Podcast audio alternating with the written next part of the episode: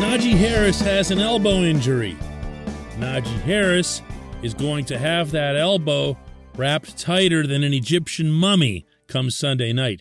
Najee Harris will be very good in Kansas City. Good morning to you. Good Wednesday morning. I'm Dan Kovacevic of DK Pittsburgh Sports, and this is Daily Shot of Steelers. Comes your way bright and early every weekday. If you're into hockey and or baseball, I also offer up daily shots of Penguins and Pirates where you found this. And yeah, I know, pretty gutsy stance, huh? But you know what?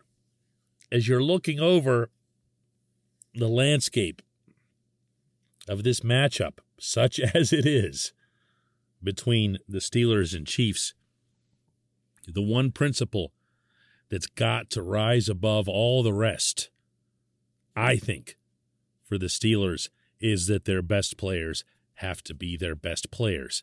And yeah, I know that's not exactly a revolutionary stance either. But if you go back to these last couple of games, the victories over the Browns and the Ravens that put the Steelers into the playoffs, you can check every box in that category. Every player who was supposed to be your best player or one of your better players rose up. Even, even a guy like Chase Claypool that we hadn't seen that from in a while. That's what has to happen. I can promise you that over the coming few days, you're going to hear and read and see a lot of commentary and analysis about this playoff game that's going to focus on Patrick Mahomes. Everything's going to be how do you stop Mahomes? How do you stop Travis Kelce? How do you stop Kareem Hunt? I uh, didn't even have to face Kelce last time. Everything is going to be about Mahomes, Mahomes, Mahomes. And that's fine. He is what he is. I'm taking nothing at all away from him. I was out there at Arrowhead Stadium a couple of weeks ago watching him do his thing.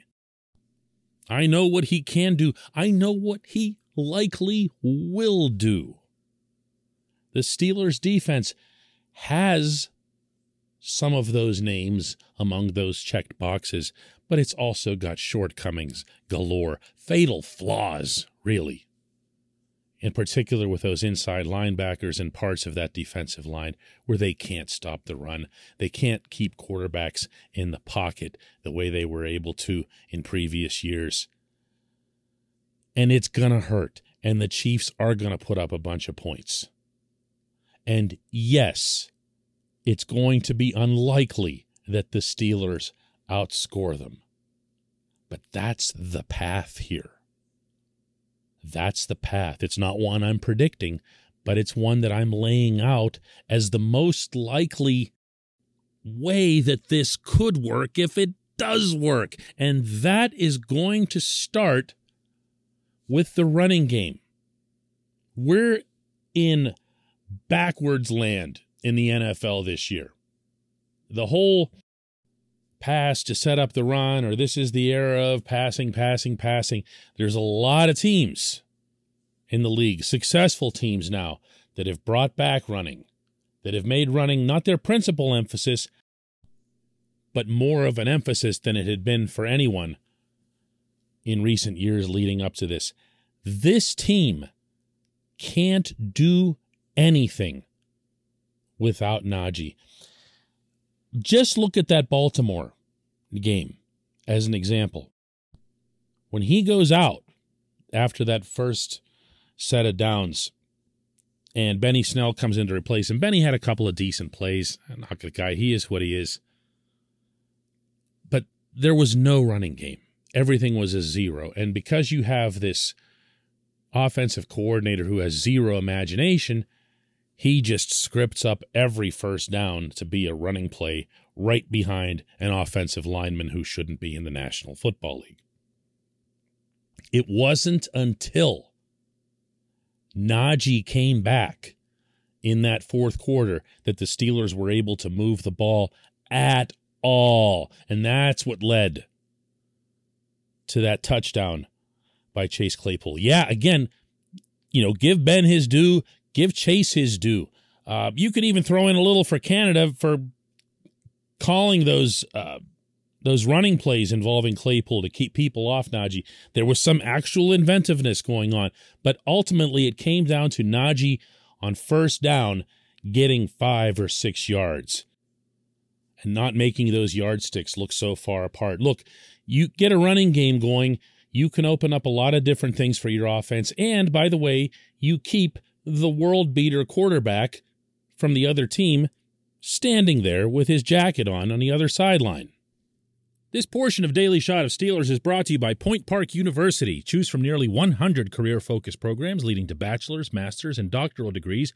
Choose when and how you'd prefer to do that studying, whether it's at Point Park's gorgeous downtown Pittsburgh campus, whether it's online, maybe a flexible hybrid format would work best for you. Find out more about all of this at pointpark.edu.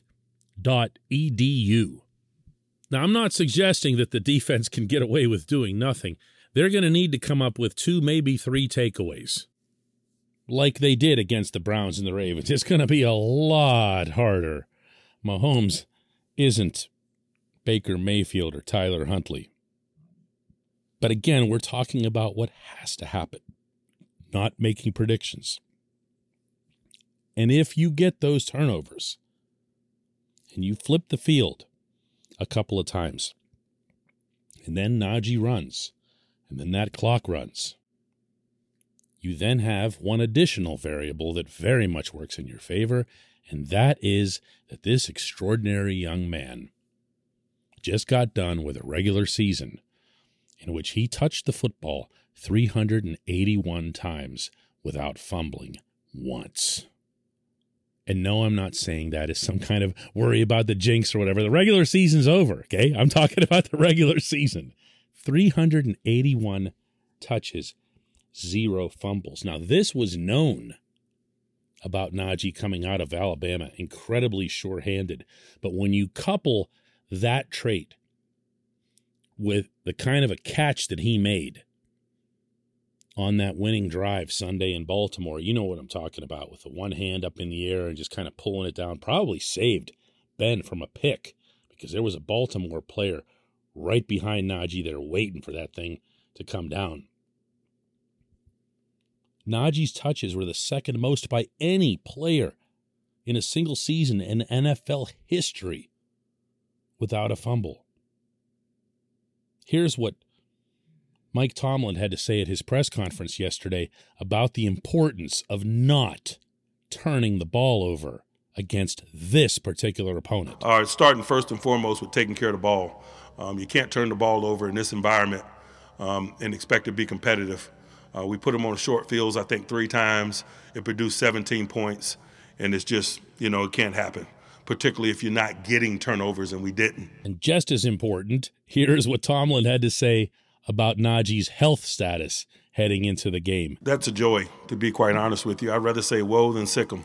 Uh, it's, a, it's, a, it's a good issue and problem to have when you have a guy that's wired – the way that he's wired. Awesome. So it's it's all okay, right? Oh wait, there's one other thing. The offensive line stinks. But at the very least, the one plus that plays into even that scenario is that Tomlin made really clear that even though Kendrick Green is going to be healthy, J.C. Hassenauer is staying at center. Tomlin brought that up on his own. Not that Green's healthy and whatever, but he mentioned Green's health status and then threw in on his own. But I should note that JC has impressed us. That was his way of saying nothing's changing there. Dan Moore should be available. He can play left tackle instead of Joe Haeg. If nothing else, maybe they'll cut down on some of the false starts and, you know, maybe they'll even block somebody. Maybe they'll simplify the schemes and just say, listen, see that guy in front of you? Just go plow him. You know, don't worry about where this gap, that gap, who's coming, whatever. Find one person, just one, with a red shirt on and block them and let 22 do the rest. When we come back, just one question.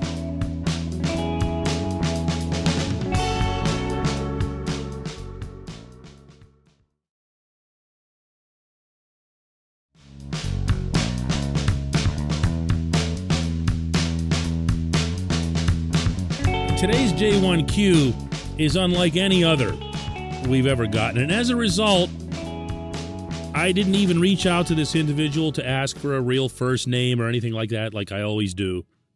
And I didn't even insist on it being a question. It's not. It comes from an individual identifying themselves as Grumpy Old Marine. And what Grumpy Old Marine says is first rule of heavy favorites the arse shall pucker. Here is my honest opinion. The fans of Kansas City will be having the same type of coronary issues that we all just had on Sunday. I predict that the Steelers keep it too close for comfort. And if the Steelers are within striking distance late in the fourth quarter, I like their odds. Grumpy old Marine, I am very rarely held speechless, but you got me here. You got me. The arse shell pucker. It's it's something worth considering. You know, who could possibly be entering this coming NFL playoff weekend with less of a burden, with more of a sense of looseness and wow, it's awesome that we're even here than these Steelers. Their demeanor should be 180 degrees different from that of the Chiefs, who now have super high, and rightly so, expectations after winning the Super Bowl and then getting to the Super Bowl and then again finishing their regular season the way they did this year. They they're they're going to be a wreck if the Steelers force them into a game and at least that much isn't unthinkable, right? Right? I appreciate the input, grumpy old Marine. I appreciate everybody listening to Daily Shot of Steelers. Let's do another one tomorrow. Oh, and if you do send a J1Q, do put your first name on it. You didn't serve like grumpy old Marine.